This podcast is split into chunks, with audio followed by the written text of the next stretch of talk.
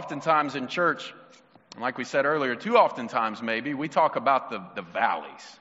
We talk about hardships. We talk about hard times. And we should. You know, we should talk about valleys and hardships and difficult things because it's in those things that we see a good and we see a faithful Father full of compassion, full of mercy, full of love for us and how He desires to lead us out of those valleys and to navigate those hardships. Uh, as we follow after Him, He leads us through them.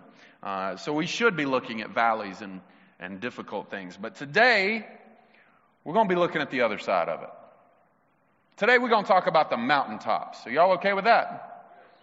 Good, because if not, you can, we'll swap out. Uh, we're going to talk about the mountaintops today.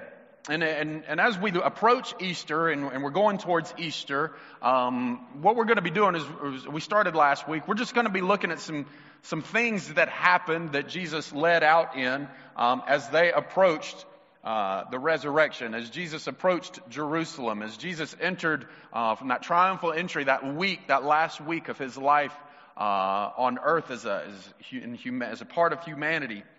Uh, that we're going to just kind of walk closer to that. Last week we talked about Jesus' uh, prediction of his death, and we kind of saw last week in Matthew 16 the first time Jesus really predicted uh, what was going to take place.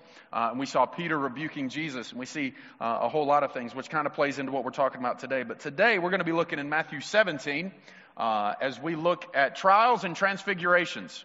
Uh, so that's what we're going to be talking about this morning. Well, there always is time to talk about our valleys today, we're going to be talking about the mountaintop. So if you have a copy of God's Word, I invite you to look in Matthew chapter 17. And beginning in verse 1, this is what Matthew's account says. It says, After six days, Jesus took with him Peter, James, and John, the brother of James, and led them up a high mountain by themselves. There he was transfigured, your Bible might say transformed, before them. His face shone like the sun, and his clothes became as white as the light. Just then there appeared before them, or behold, there appeared before them Moses and Elijah talking with Jesus. Peter said to Jesus, Lord, it is good for us to be here. If you wish, I will put up three shelters one for you, one for Moses, one for Elijah. And while he was still speaking, a bright cloud covered them. And a voice from the cloud said, This is my son, whom I love. With him I am well pleased. Listen to him. When the disciples heard this, they fell face down to the ground, terrified. But Jesus came and touched them. Get up, he said. Don't be afraid. And when they looked up, they saw no one except Jesus. As they were coming down the mountain, Jesus instructed them, Don't tell anyone what you have seen until the Son of Man has been raised from the dead. The disciples asked him, Why then do the teachers of the law say that Elijah must come first? Jesus replied, To be sure, Elijah comes and will restore all things. But I tell you, Elijah has already come and they did not recognize him, but have done to him everything they wished. In the same way, the Son of Man is going to suffer at their hands. And then the disciples understood that he was talking to them about John the Baptist. We see this passage as transfiguration, and it's an amazing passage. I remember as a child reading the transfiguration, and I, I was just blown away at just what might it have looked like. What did it look like? What must have happened on that mountain? So this morning, I want us to answer three questions as we study the transfiguration and walk and look forward to what God is going to do through Jesus Christ. Three questions I would like for us to answer today is this. Number one, what did they see? What exactly did they see? Number two, what did they hear? And number three, what did they do? When I'm, faced, when I'm looking at the transfiguration, those three things come to mind. What did they see? What did they hear? And then what did they do? So let's dive into all this. Let's, let's study God's word and let him speak for himself on these things. So what did they see? When we see this in, in the first few verses after six days, uh, Jesus took these three guys, Peter, James, and John. And by the way, all throughout this text, there's a lot of threes. There's a lot of symbolism in the threes here, but we're not going to get into that. That's another sermon for another day. But uh, we see these three guys go with Jesus up on a mountain, and it says in verse 2 there he was transfigured or transformed before them. What did he transform into?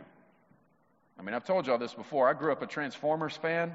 I love Transformers. They always turned into something that was completely opposite of what they were, uh, which was so cool about it. But then they flipped back into a robot. So when I heard transform, and that's when I was a kid, what does he transform into? Like a Z28? I mean, I was excited that Jesus was transformed. So I'm like, what did he transform into? Well, it's, it's a lot more simple than that. This is what we look at because what we see the evidence of his transfiguration is the fact that if we could, his face shone like the sun, his clothes became white as light. Now, I want us to understand that when Jesus was transfigured, when he transformed, he didn't just transform into something a lot brighter. Because the terminology that was used here for transfiguration doesn't mean he just illuminated himself and started glowing. But he was literally changed. He was transformed into something different, even for just a little while. And what we see here, if we compare it to the rest of Scripture, that when we see the other accounts of what these guys talk about, is we can basically come to the idea that we, we see him, that he is revealing the full glory of his humanity in Jesus. God revealing his full glory in the humanity version of Jesus. And you say, well, what does this have to do with anything? Well, just a little unique thing that we talked about recently as a staff is how in the four Gospels, Matthew, Mark, Luke, and John, only three of the Gospels talk about the transfiguration Matthew, Mark, and Luke. Which you're thinking, well, that happens. There's other things found in Matthew, Mark, and Luke that are not found in John. But who are the three people that are on the mountain with him? Peter, James, and who? John. So the only one that didn't write about it was the only one of the four that was up there. And we were discussing how unique and interesting that is, just a unique thought. But if you study the book of John, the book of John, the purpose of John is to convey to the reader, convey to his audience the deity of Christ. In other words, if you study the book of John, John is trying to show you that Jesus is the Son of God, that Jesus is part of the Trinity. Jesus is God the Son. So you're looking at this, we're like, well, doesn't this point how Jesus is God the Son? No, this is pointing to the glory of Christ revealed in his humanity. And what we see is this is kind of what we look at other parts in Scripture. Paul writes about in Philippians 2 7 when he says, He emptied himself by assuming the form of a slave taking on the likeness of men. John 17, 5, Jesus himself is speaking, and he says this, And now, Father, glorify me in your presence with the glory I had with you before the world began. We have to understand that while Jesus, the Son, Jesus is the Son of God, Jesus the God the Son, we see this, we still have to understand that the glory of God was revealed through Christ. But when he took on the robe of humanity, but it says that his, his divinity was veiled so that we could perceive him, so that we could understand and kind of connect that Jesus being human. So when we see that Jesus was transformed, kind of what we're seeing here is that veil of humanity was kind of lifted up for just a moment. And that these three guys got to see the fullness of the glory of God revealed in the human Jesus Christ. And that's exactly what he references here in John 17. The glory I had with you before the world began. They got to see the fullness of the glory of the human form of Jesus Christ. And you, some of you still may say, but that doesn't make sense. How do we see the glory of the fullness of the human form of Jesus? Well, think about this. Where do we see the fullness of God glorified in human form other than Jesus? Think way back to Genesis 1, where we see God forming man in his own image. And from that, he made woman, and it was good.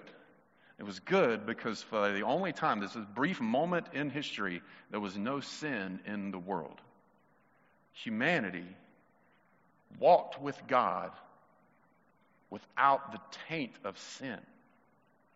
And we saw the glory of God revealed in them, revealed in his creation, perfect.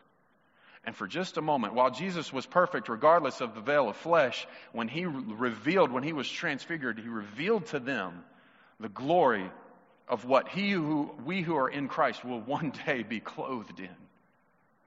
A body absent of sin, revealing the glory of God in us.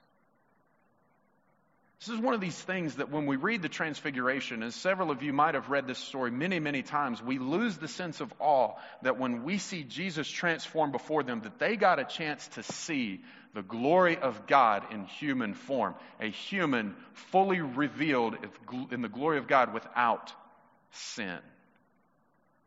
And what happened? His face shone like the sun, his clothes became as white as the light. We see the glory of God revealed in him.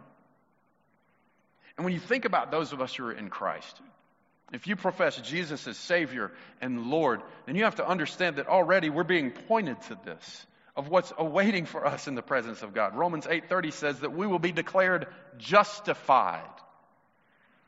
2 Corinthians 5:21 says that we will become the righteousness of God. We have become the righteousness of God through Christ Jesus. The glory of God revealed in us. When We're talking about mountaintops, when we're talking about victories, we're talking about the privilege we have of letting others see the glory of God lived out in us. Not what we've been able to do, not the accomplishments that we have, not the banners or the trophies or the titles that we want to wrap around our lives, but to show others what God has done, to reflect the glory of God. And that's what's so unique about this. Jesus was not reflecting the glory of God. Jesus was the glory of God. And for just a moment, he revealed that to these three men. How amazing is that, church? It's not just a reflection, it was the embodiment of the glory of God. But what else did they see? They didn't just see Jesus transfigured, they saw two other characters. They saw Moses and Elijah. Now, pause button for just a minute because let's get some real deep theology here for just a minute. How many of you have ever wondered, yeah, but how did he know it was Moses and Elijah? I mean, they didn't have Polaroids back then. They didn't have pictures of these guys like hanging up on the wall. Oh, that was when Moses, and that one over there is Elijah. How did they know it was Moses and Elijah? And I'm just going to be honest with you. I'm not fixing to give you some incredibly clever answer. I just really want to know. I mean, Moses and Elijah had been gone for a long, long time, and they looked up, and Moses and Elijah, were they wearing name tags? Like, I'm serious. If you have an answer, please meet me in the foyer after because I would love to know how they knew it was Moses and Elijah. It just baffles my mind, but that's just one of the mysteries of the gospel that we're going to let lie. But they saw Moses and Elijah, and there's very uniqueness of why these two were here. They represented two different things, and both of them were reflections of the Old Testament. Moses represented the law, because when we see Moses in his time, Moses is what God used to deliver the Ten Commandments. But in this passage, if we look back in Exodus 33 and 34, Moses had a very unique question that he asked God, a very unique request that he presented to God. In Exodus 33, beginning in verse 18, Moses says this Moses, Then Moses said to the Lord, Now show me your glory. And the Lord said, I will cause all my goodness to pass in front of you, and I will proclaim my name, the Lord, Yahweh, in your presence. I will have mercy on whom I will have mercy, and I will have compassion on whom I will have compassion. But, he said, you cannot see my face, for no one may see me and live. And then the Lord said, There is a place near me where you may stand on a rock. When my glory passes by, I will put you in a cleft in the rock and will cover you with my hand until I have passed by. Then I will remove my hand, and you will see my back, but my face but not may not be seen. Moses had that request. God, I want to see your glory. Because here we are, God. I'm, there's Moses on, on the mountain, again, another guy on a mountain, Mount Sinai, and he requests to the Lord, God, I want to see your glory. If you flip through the news today, looking online, turning on the TV, reading the paper, whatever your choice is of receiving what's going on in the world today, there are people without the glory of God.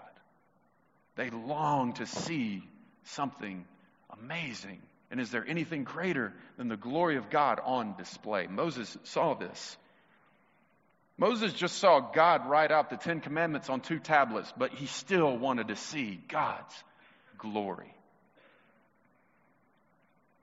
And then when Moses came down from the mountain, he was in that moment, and, and, God allowed that to happen, that he, he shielded him with his hand, and he passed by, and he removed his hand, and then God, Moses was able to get a glimpse of God and get a glimpse of his glory. And look at this, and, and one chapter later in, in Exodus 34, Moses came down from the mountain. It says this When Moses came down from Mount Sinai with the two tablets of the covenant law in his hands, he was not aware that his face was radiant because he had spoken with the Lord.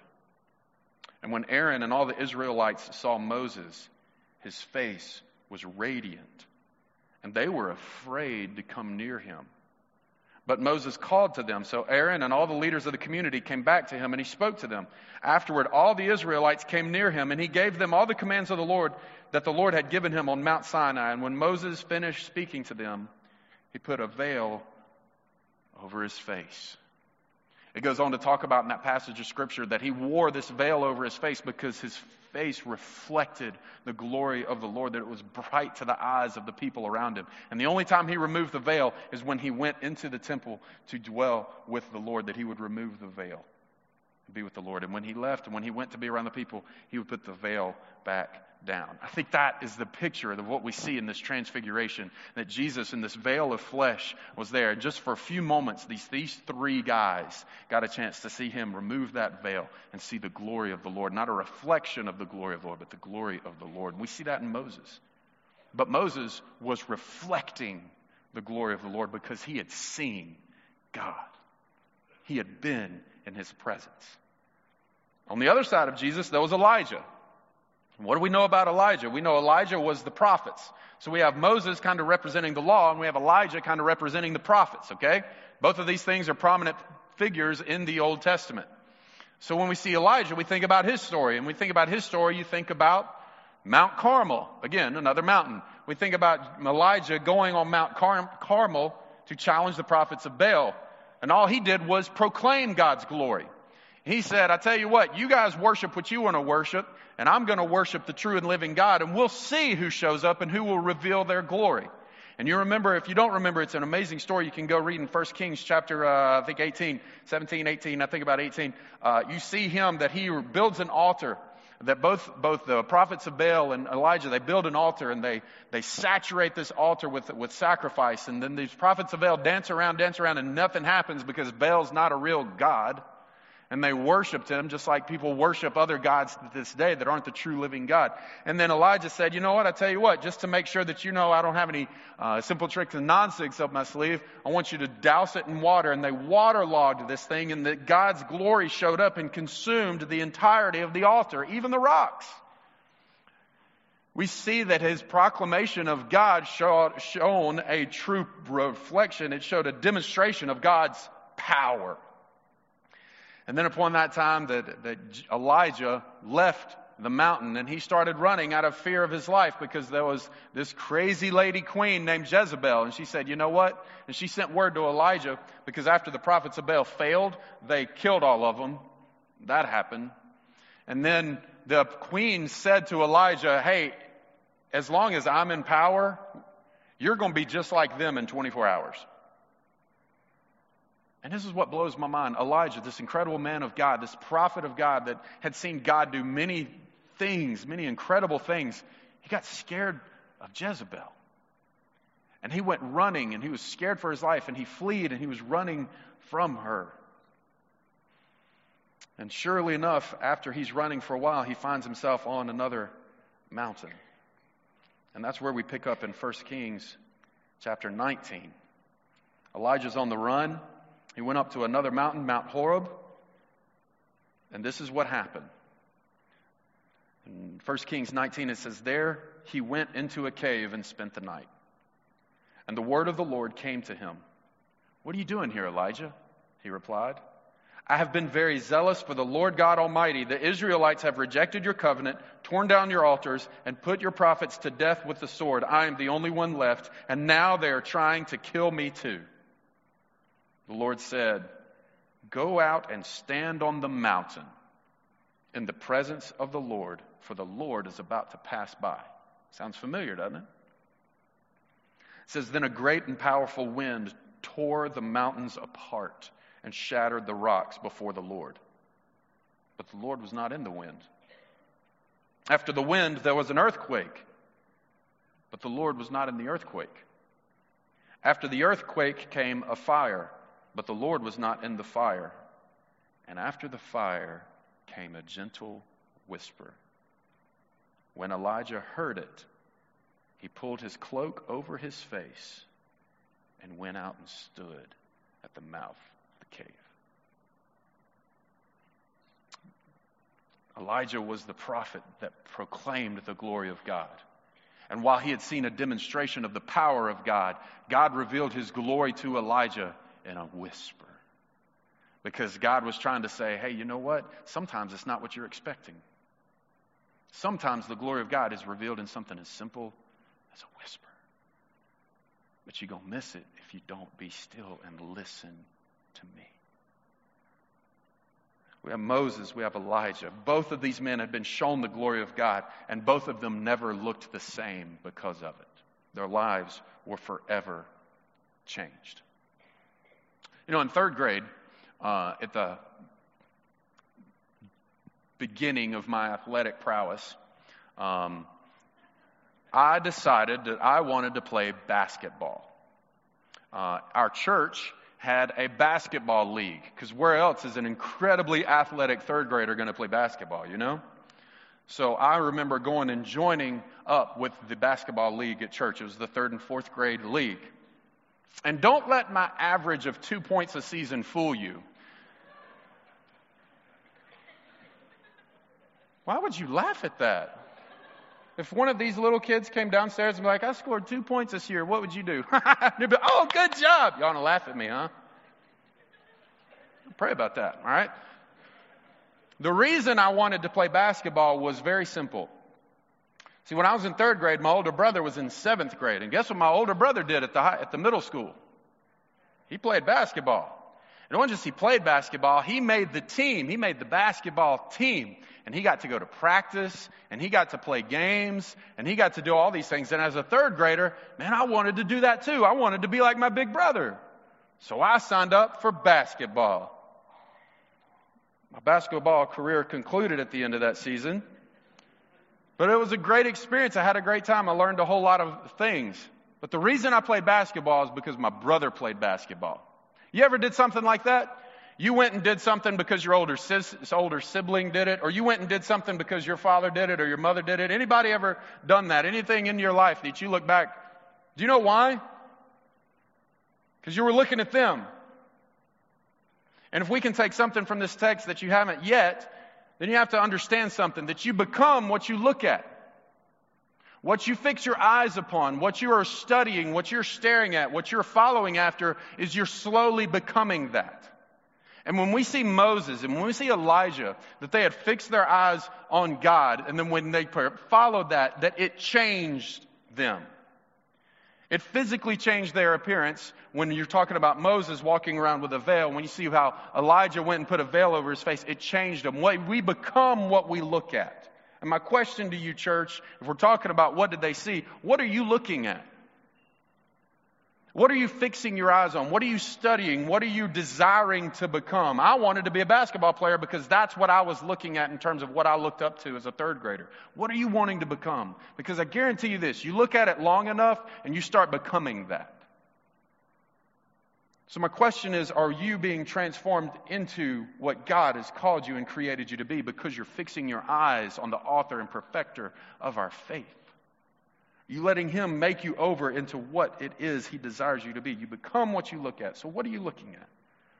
2 Corinthians 3:18 Paul says this, "And we all who with unveiled faces contemplate the Lord's glory are being transformed into his image with ever increasing glory, which comes from the Lord, who is the Spirit. Church, what are we looking at? What is Westmead looking at?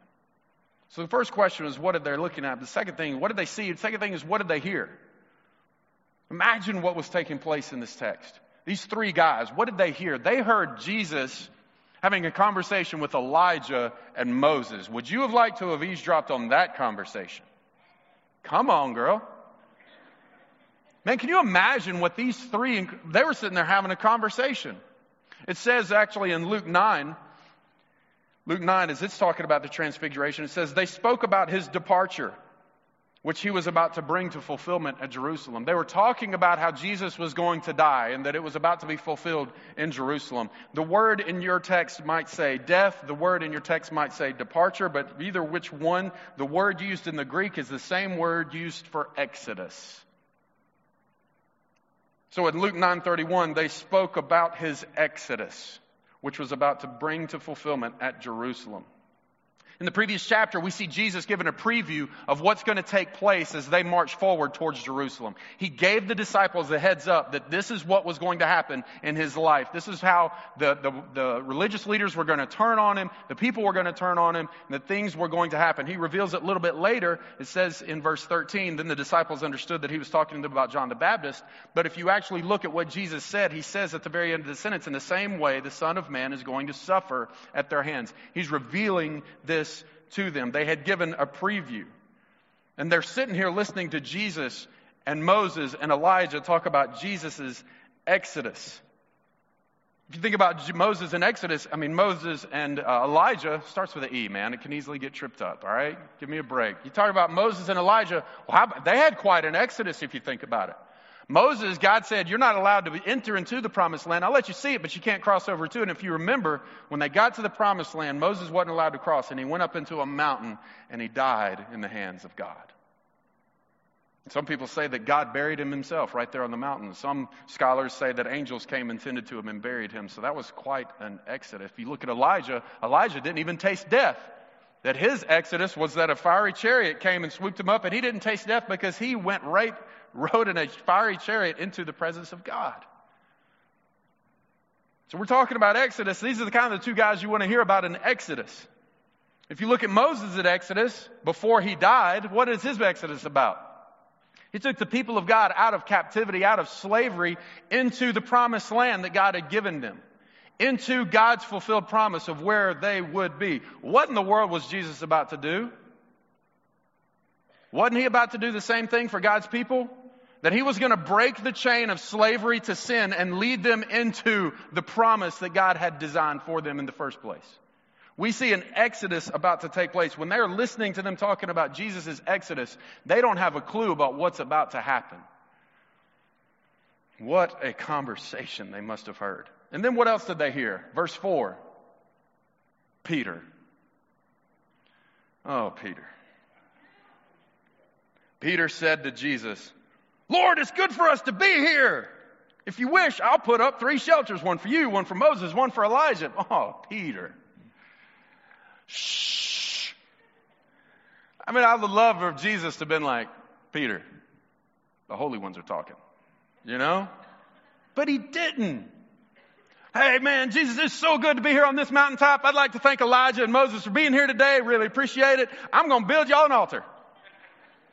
This is Peter. This is what he said. So as they're sitting here listening, can you imagine James and John were like, dude, be, oh, seriously? They were getting to the good part. Uh, and then this is something else they heard while they were there. While he was still speaking, so Peter the loudmouth was still going on. While he was still speaking, a bright cloud covered them, and a voice from the cloud said, This is my son, whom I love. With him I am well pleased. Listen to him. We see a cloud. We hear a voice from the cloud. Where else do we see this? Old Testament, Shekinah glory of God, dwelling in the temple, dwelling as it led the people by day and by night. We see this once again. They now they heard Jesus and they hear Moses and Elijah having a conversation. We heard Peter, now they're hearing the voice of God. And the same thing that God is saying is the same thing that we hear when Jesus was baptized. I believe it was in chapter 3 of Matthew. This is my son. I'm very pleased. Listen to it. And I think that listen to him was kind of added in because what did Peter just do six days before? Remember when he pulled Jesus to his side and started rebuking him? Like Jesus spoke, Peter didn't like it, so he started rebuking him. This is God's way of saying, uh, Peter, shh. This is Jesus. Listen to him. This is kind of way God's way of rebuking Peter. It's time for you to be silent. And it's time for you to listen to Jesus. And so, no wonder we see there in verse 6 when the disciples heard this, they fell face down to the ground, terrified. Many of us, God, just send me a sign, and when we do it, God has given us everything we need right here in His Word. And when we follow it and we live it out, we don't need a sign. We have it. We've been given a sign in Jesus Christ, and we've given an instructions on what we need to do and respond in every situation. Trust Him. Trust Him. So they heard the voice of God. And then most importantly, down there in verse 7, they heard, they heard a, a crazy man talking in Peter. They heard the Father's voice, and now they hear a friendly voice. They hear Jesus. Dude, get up. Don't be afraid. Let's go. Comforting them again. Don't be afraid. And then he says, Don't tell anyone what you have seen until the Son of Man is raised from the dead. Come on, guys. Y'all have got to like understand this is alive. This text is alive. It's not like, what's the next part of the. This is a great. So let me ask you this. I see you, Lauren. Let me ask you a question. Lauren, can I ask you a question? Okay, great. Lauren, you're up on this mountain with Peter, James, and John. You see Jesus. That's pretty noteworthy. There's Moses. He's been dead for a while. And Elijah, you think. I mean, he didn't have a name tag on. You hear this conversation. Jesus is literally transformed before your very eyes. Are you remembering all this? Pretty noteworthy, would you think? And then Jesus looks at you and says, Hey, Lauren, by the way, don't tell anybody what you saw. Don't tell Shane. Don't tell your Sunday school class. Don't tell your family. Just keep it between us for a little while. You good with that? Now, everybody don't be looking at Lauren. Let me ask you that. Jesus just said to them, Hey, guys, y'all know that whole mountain thing? Don't tell anybody. Because they walk down the mountain because there's only three disciples. You know, there's a few more waiting for them at the bottom of the mountain. What do you think the first thing that comes out of their mouth is? Huh? Hey, dude, what happened? We saw like a cloud. We saw like thunder. Y'all okay? What took place up there? Mm-mm. Mm-hmm. Mm-mm. I want to tell you so bad, but I can't. Mm-mm. Can you imagine that? I'm telling you, this, this is the humor. This has to be a little bit of humor. Like, hey guys, don't tell anybody. That's all they heard. But what did Jesus say? Don't tell anybody until the Son of Man has been raised from the dead. Uh, uh, wait, what? Okay, I'm still trying to wrap my mind around like the other two that were up there with Jesus, but raised from the dead? First you gotta get dead, but you're gonna, you're gonna raise from the dead after that, guys. What did they hear? What did they hear? I guess what they heard is, is kind of telling them what we look at the last thing. What did they do? What did they do? We see that they started asking questions. We see that they wanted to know more. They were, they were wanting to understand, but what did they do? Look at verse 9, the first few verses, as they were coming down from the mountain. You know, it's, it's good for us to spend some time as a church talking about the mountaintop experience. But we can't stay up there. It's good when we are, have those times and those moments in life where we feel the presence of the Lord, where we draw near to God and we know that we're in fellowship with God. But we weren't meant to live on the mountain. We weren't meant to live in the valley, but you know what? It's part of the journey. Because that's ultimately what Jesus was pointing them to here, the same thing he was pointing them to then and there. Guys, this journey goes through Calvary. This journey goes through suffering and pain and torment and death. And that's the only way God is going to usher in his kingdom on the other side. They didn't get it. But he was trying to explain to them the scriptures and helping them understand. They were asking about Elijah. He was pointing to them, he's showing them it's already taken place. He wanted them to take what they had seen the glory of God revealed through him and do something about it.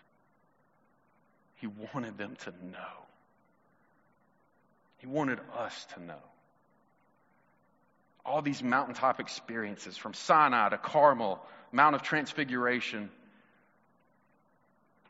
they should prepare us to desire the glory of the Lord to be reflected in and through us. Not just to see it and to be in awe of it, but to go and be a part of it. Because one day we will.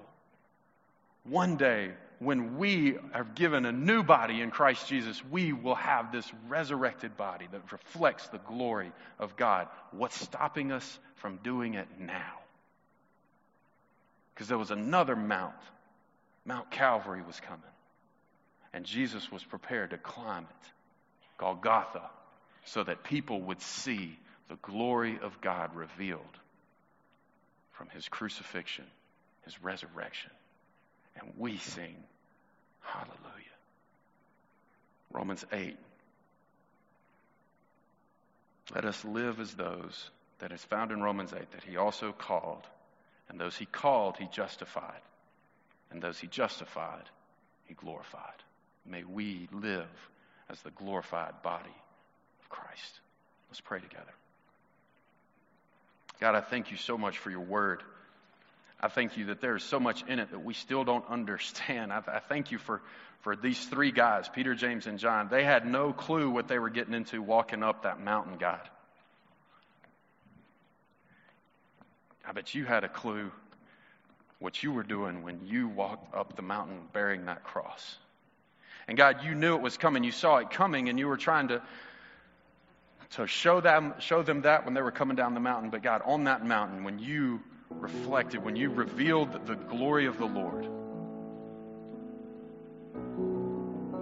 God, those three men didn't know what to think. And God, sometimes when we draw near to you, when we experience the glory of God, when we have that closeness, God, we don't know what to think about it. But Father God, may and we think about it with what the way you intended it so that we would go and live out and be a reflection of the glory of God in our lives. For those who are in Christ Jesus in this room, to reveal the glory of God through the salvation that came through Jesus Christ, that others would know the hope we have in Christ Jesus. God, for us as a church, that when people drive by, that they don't see brick and mortar, they don't see a steeple, they don't see a sign, but it's a reflection of what you're doing within the body of believers that meet here. So, God, I ask that you captivate our hearts. And if our hearts have grown numb or hard, God, renew our awe. Remind us of the glory of God revealed through Jesus Christ.